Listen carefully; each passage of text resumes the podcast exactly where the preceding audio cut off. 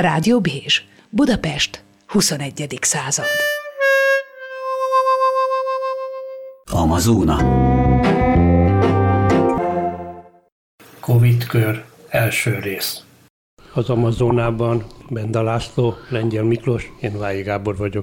A mai Covid körben elsősorban beszélünk Indiáról, mert az, ami Sajnos náluk történik muszáj. Covid mentén, az mind járványügyileg, mind politikailag, mind azon világgazdaságilag, ez, ez ide meghatározó. Minden szempontból nagyon fontos, és ismerjük el Benda kolléga remek jövőbelátását, aki már hetekkel ezelőtt megjósolta, hogy India a legveszélyesebb a Covid világjárvány szempontjából, de a vírus valahogy nem gondolt bele abba, hogy Benda kolléga ezt megjósolta, és átmeneti szünetet tartott, leállt minden, és a virológusok... Visszább is csúszott egy a kicsit India, azt igen. találgatták, hogy vajon miért, mindent kitaláltak, hogy valamiféle genetikai oka van, vagy egyszerűen csak fölmelegedett az időjárás, de Modi miniszterelnök is megnyugodott, és szépen kinyitottak mindent. Erre a mostani hullámba pedig katasztrofális eredmények vannak. Hát elolvastam éppen a műsorra készülve a statisztikákat, azt írták, hogy a halottak száma 222 ezer, ezért tudtam megegyezni, mert ilyen szép 3-2-esből áll,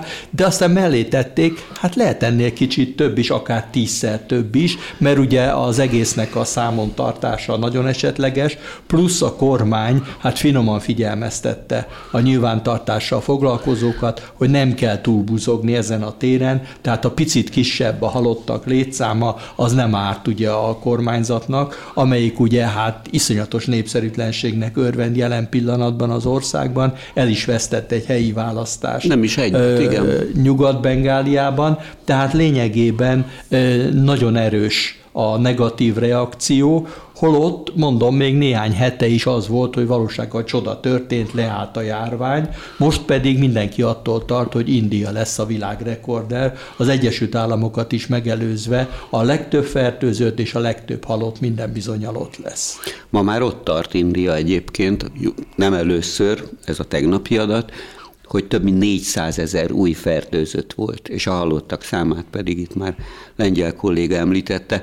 Csak ugyan úgy nézett ki már korábban is, olyan gyors ütemben gyarapodtak a fertőzöttek számai, még ez a új évben volt, új év vége felé, hogy már akkor azt lehetett sejteni, hogy nyakára nő az Egyesült Államoknak ebben a stratégia, tragikus rangsorban. Aztán visszacsúszott a harmadik helyre, idézőjelbe visszacsúszott. Brazília megelőzte, a másik drámai ország, másik nagyon fenyegetett és fenyegető ország. De Indiában nem egyszerűen csak az, hogy egy, egy új járvány mutáns, vagy vírus mutáns ütötte a fel a fejét, ami sajnálatos módon már itt csapkod a közvetlen környezetünkbe is, és a törzsfőnök asszony meg is mondta, hogy ma holnap ennek itt is föl kell, hogy üsse a, itt is föl kell, hogy üsse a fejét, hiszen a vírus mint közismert most már, hogy a kollégám elmondta, nem ismer határokat, és nincs, nem, nincs szüksége útlevélre, de egy csomó politikai tévedés is közrejött, nem csak az, hogy, hogy nagyon magabiztos volt az indiai kormány, és meglehetősen elhanyagolta ilyeténképpen, vagy szabaddá tette az emberek fantáziáját, és mindenek előtt a mozgását, hanem például azok a választások. Öt, tagállamban, öt helyi választást tartottak. Na most India méreteit, mértékét, vagy mérettartományát is figyelembe kell venni.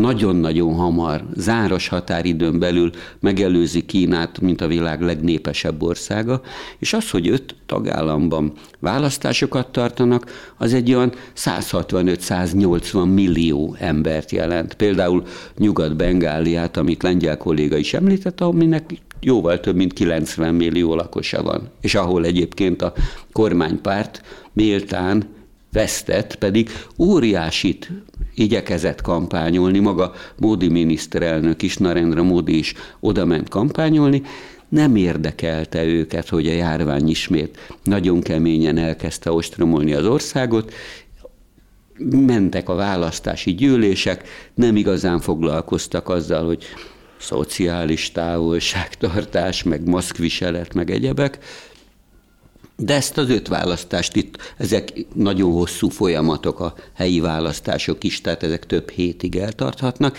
és volt még egy ünnep, amit szabaddá tett, ez a hindu nacionalista kormány, mert ez egy erősen nemzeti egységkormány, nem nevezzük úgy, mert itt volt a Kummela, ez a világ legnépesebb vallási ünnepe. Több embert mozgat meg, mint a hádzsa, Mekkába való zarándoklat. És ilyenkor évente, de pláne három évente akkor van ez a nagy Kummela, ilyenkor három millió ember megy el a Gangeshez, vagy a Szent folyóhoz, és ott fürdőzik nyilvánvalóan csekély mértékben, maszkban és védőöltözetben, ezek pedig a fertőzés gócait jelentették. És mondhatnám még tovább, a, legnagyobb, a világ legnagyobb kriket stadionjában, ami Gujaratban van, véletlenül éppen Narendra Módiról nevezték el, hiszen ő korábban ennek a tagállamnak volt a miniszterelnöke. Ebben a stadionban 130 ezer néző előtt rendeztek egy India-Anglia kriket derbit. Szóval ezek abszurd dolgok. És még egy tény, miközben mindenütt azt írják, azt olvasod, azt látod, hallod, hogy India volt a világ gyógyszertára, a világ legnagyobb gyógyszergyártója, beleértve a Covid vakcinákat is, hiszen ott van egy olyan vidéki, maharastrai gyógyszergyár, amely már megígérte, hogy elképesztő mennyiségű oltást tud legyártani nyárig, ez a világ legnagyobb Covid gyártója, és egyébként AstraZeneca-nak valamilyen helyi változatát Covishield-nek hívják Indiába, azt gyártja, elkezdték, India is elkezdte, csak úgy, mint jó néhány ország feltételezem, hogy erről még fogsz vagy kérdezni bennünket, hogy ezt a vakcina diplomáciáit nagyon sok országnak ígért, le is szállított sokat Afrikába, eladott vagy segélyként, de a kormány annyit volt kénytelen tenni, hogy ezt leállította a vakcina exportot, mert olyan nagy szükség van odahaza, és a beoltottság elképesztően alacsony szintű, még mindig két-három százalékos. Hát igen, de az a három százalék is ugye India hatalmas lakosságához képest nagyon sok embert jelent, és hát van egy másik, egy csúnya oldala a dolognak, amit olvastam az indiai oltási kampányról, hogy van nekik saját vakcinájuk is de az a saját vakcina állítólag nem csak, hogy nem véd a fertőzés ellen, de még esetleg veszélyes is lehet. És akkor egy Én ilyen kettős... bánnék minden ilyen vakcina támogató vagy kritikus nyilatkozattal, mert minden ország, ami vakcinát gyárt, hát abban vagy minden riválisa annak a illető gyárnak kritizálja az összes többit, hogy a sajátjának a piaci pozícióit, vagy a saját renoméját Hát igen, védje. az angol sajtóból olvastam, akkor tegyük hozzá, akik ugye szintén érintettek több tekintetben ebben. Na most az hát angol sajtóban... ők voltak India gyarmatosítói. Az angol sajtóban azt írták, hogy teljesen kettős az oltási kampány Indiában. Az orvosok, az egészségügyi személyzet és az elit az nem használja használja a saját vakcinát. Az beadja az embereknek, miközben az elitnek és saját magának Pfizer vagy más ilyen Európában és Amerikában is használt vakcinákat alkalmaz, és ez óriási bizalmatlanságot okozott a lakosság körében is, mert elgondolkoztak, hogy hát akkor most tulajdonképpen hol élünk. Tehát ilyen értelemben egy nagyon furcsa kettőség, még valószínűleg a gyarmati időkre megy vissza, hogy hát egész más jár az elitnek, és más a népnek. És itt az Jó, ezt te már elmondtad az oroszokról, meg a kínaiakról is, hogy az ottani krém, az ottani elit is, miközben hirdeti, reklámozza a saját maga gyártotta oltóanyagokat, és bírálja amazokat, azért amazokból rendel magának. Hát igen, ez sajnos ez a helyzet, és ugye a kínaiak ezt meg is mondták elég őszintén, hogy a 60 plusz egyének számára a saját vakcináik egyelőre nem eléggé hatékonyak. Volt ilyen, és ugye aki ezt mondta. A vezetés az ellenkezőjét állítja. Nem, a vezetés a maga részéről, hát nyilván az ellenkezőjét állítja, de többnyire 60 év fölött van, és hát ennek következtében nagy valószínűséggel nagyon jelentős mennyiségű Pfizer vakcinát vásároltak, és valószínűleg abból kaptak oltást. És még ha már Kínánál tartunk, akkor vissza Indiára is egy kicsit. Elég nyíltan gúnyolódik a kínai sajtó Indiának a balsorsán, a rémes helyzetén, mondván, hogy hát mi is nagy ország vagyunk, és lám-lám nekünk hogy sikerült megfogni ezt a fertőzést. Bezzeg India, ugye pedig mi is felajánlottuk a segítségünket. Nem csak a, most is nem csak a, újra Nem csak a vakcinánkat, hanem hát a tanácsainkat is. Ugye a határvidéken még a legutóbbi időkben is csatározások voltak, tehát elég feszült a viszony. Ennek következtében nyíltan gúnyolódnak azon, hogy hát végül is nekik lám-lám nem sikerült megoldani azt a problémát, miközben mi már ezen túljutottunk, és büszkén közölnek képeket arról, hogy legutóbb ugye május 1 alkalmából volt egy egész hetes ünnep, és ez a május 1 ünnepen, ha jól emlékszem, 220 millió kínai kelt útra, ami azért hát méreteit tekintve is már egy tisztes produkció, és ezek ugye semmifajta járványt nem indítottak el, ami nyilvánvalóan hát egy óriási sikere az országnak, nem beszélve a gazdasági adatokról, azt is mondjuk itt el, hogy Indiában azért is nyitott Narendra Modi miniszterelnök, mert a legrosszabbul a nagyhatalmak közül India végzett ebbe a mínusz GDP versenyben. Fejből nem merném az adatokat idézni, de az utolsó helyen ők állnak a nagyhatalmak között, miközben a kínaiak a másik oldalról meg a skála legelején szerepelnek, egyedüli nagyhatalomként, amelyik pluszba volt a tavalyi év folyamán is, amikor ugye mindenki mínuszba végzett szinte, és jelentősen dinamikusan most is fejlődnek, és mosolyogva nézik Indiának, amelyik ugye vetétársuk Ázsiában, plusz ugye hát létrejött a szövetség Ázsiában az Egyesült Államok irányításával, amiben Indiának az a szerepe, hogy ellensúlyozza Kínát. És akkor mondták, hogy jó volt nektek az amerikai szövetség, hát akkor egyétek ezt a dolgot, mert lényegében a kínaiak úgy veszik, hogy nekünk sikerült a járványt megfékezni, és sikerül olyan dinamikus gazdaságot kiépíteni utána, amivel a vetétársakat legyűrhetjük Ázsiában és Ázsián túl is. Jó, és ekközben természetesen a nyugat egyre nagyobb nyomást gyakorol Kínára, hiszen az Egyesült Államok rivális lát benne, ebben van valamiféle folyamatosság az előző Trump-féle amerikai kormányzat és az új Biden-féle vezetés között. Ehhez megpróbálnak fölsorakozni a vezető nyugati hatalmak is, akad olyan Európai Uniós vagy NATO tagország, amelyik nem siet ebben a folyamatban, például mi nevezetesen, de Boris Johnson tudja, hogy mit jelent egy ekkora piac. Most nem csak a, a kínai üzletre gondolok, hanem Indiára. És a piac mérete, meg a nyilvánvalóan olcsó munkaerő, meg a brit hagyaték, az gyarmati, meg jogi, demokratikus is, hiszen ezért de érdekes összehasonlítani még a kínai, meg az indiai modellt is. Tehát Boris Johnson, igen, siet új Delhibe, új üzleteket kötni, és így tovább.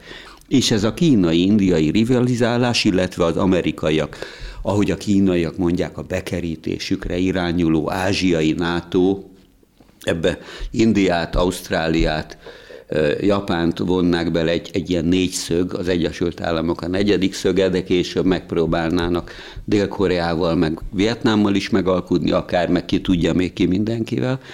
Ezt Kína magára nézve egy ilyen bekerítési fenyegetésnek érzi, és hát nyilvánvaló, hogy a két ország közötti surlódásnak mindennapos jegyei is vannak. Most nem a, a határháború, ezek ilyen kisebb csetepaték voltak, voltak épp a Himalája tájékán, de hát azért minden konfliktus, főleg két ilyen nukleáris fegyverekkel rendelkező nagyhatalom vagy óriás birodalom között az veszélyes, de India föl is sorakozott az Egyesült Államok és a, a nyugati partnerei mögé abban, hogy a Huawei-nek a, a Indiába tervezett terpeszkedését és az 5G-s vagy netán későbbi plusz fejlesztéseket megtiltotta. Tehát nem vonta be azokba a versenytárgyalásokba, ahol ennek a jövőjéről üzletelnek. Az amerikaiak azért egy picit változtattak ezen. Éppen most láttam erről egy, szintén az angol sajtóban egy cikket, amit aztán meg is írtam, hogy Blinken külügyminiszter most Londonban volt a G7 külügyeseknek az értekezet, hogy előkészítse Bidennek ugye a európai útját, és megkérdezte utána a BBC négyes csatornája, hogy papa, hát akkor most végül is mit akartok. És hát akkor abból kiderült, hogy sokkal inkább Oroszországra van most kihegyezve az amerikaiaknak ez a két stratégiai ellenfelünk van, és nem Kínára.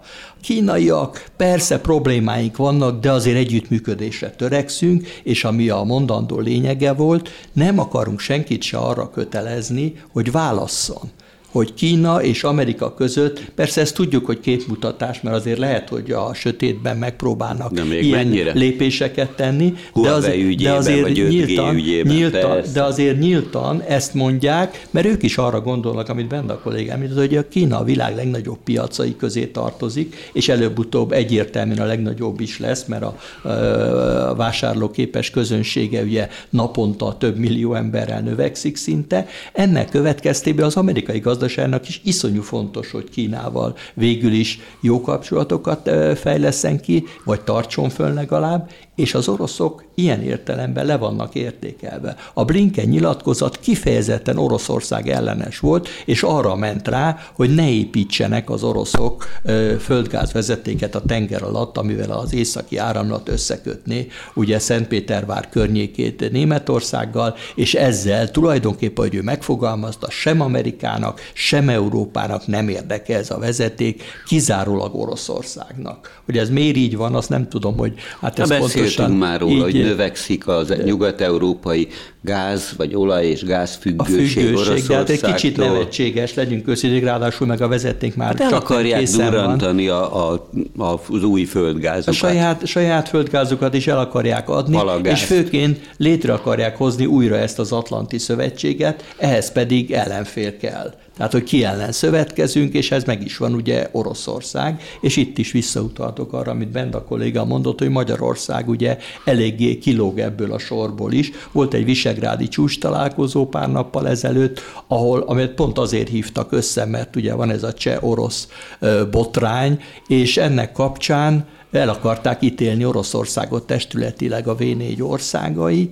Egy miniszterelnök, Orbán Viktor elővette a piros tollát, és kihúzta a közös nyilatkozatból mindazokat a negatívumokat, amelyekre esetleg az oroszok felkaphatnák a fejüket, és egy semmit mondó közös nyilatkozattal ért véget a találkozás, amelyik elég jól megmutatta, hogy a visegrádi egység hát ebben a tekintetben kicsit szakadozottnak látszik. Jó, de talán erről beszélgettünk már, nem vagyok bizonyos a dolgomba, hogy hát azért az a különbség a, a régi NATO és a Szovjetunió szembenállása között, vagy az új NATO, vagy a mostani NATO és ez a Kína ellenesnek vélt távol-keleti hasonló stratégiai szövetkezés vagy szövetség, mert Oroszország vagy Szovjetunió sem, meg Oroszország sem nem gazdasági ellenfél, se nem volt komoly partner. Kína ezzel szemben nagyon komoly partner is elképesztő üzleteket kötnek velük, de minden komoly nyugati ország, tehát minden német kancellár oda-vissza jár Peking és, és Berlin között, tehát mondjuk vírusmentes időkben, de amúgy, amúgy is nagyon fontosnak tartják a folyamatos üzleti kapcsolatokat, hiszen olyan gyors ütemben fejlődik Kína gazdasága is. Hát Angela Merkel ugye most a hét elején vagy múlt hét végén jelentette be, hogy ő szeretne együttműködni a kínaiakkal. És akár, Ez beszokta jelenteni. Hogy a, igen, de hogy akár vásárolna is kínai vakcinát Németország. Az meg már a kényszer helyzete. Ez teljesen nyilvánvaló, úgyhogy gondolom, hogy Orbán Viktor bizvást veregetheti a saját vállát, mert egyre több ország kacérkodik, akár az orosz, de inkább a, a kínai vakcinák vásárlási kényszerével hogy aztán ezt a saját lakossága beoltására, vagy nagyvonalú segélypolitizálásra, vagy mindkettőre használja, ez egy külön kérdés. Rádió Bézs, Budapest, 21. század. Amazona.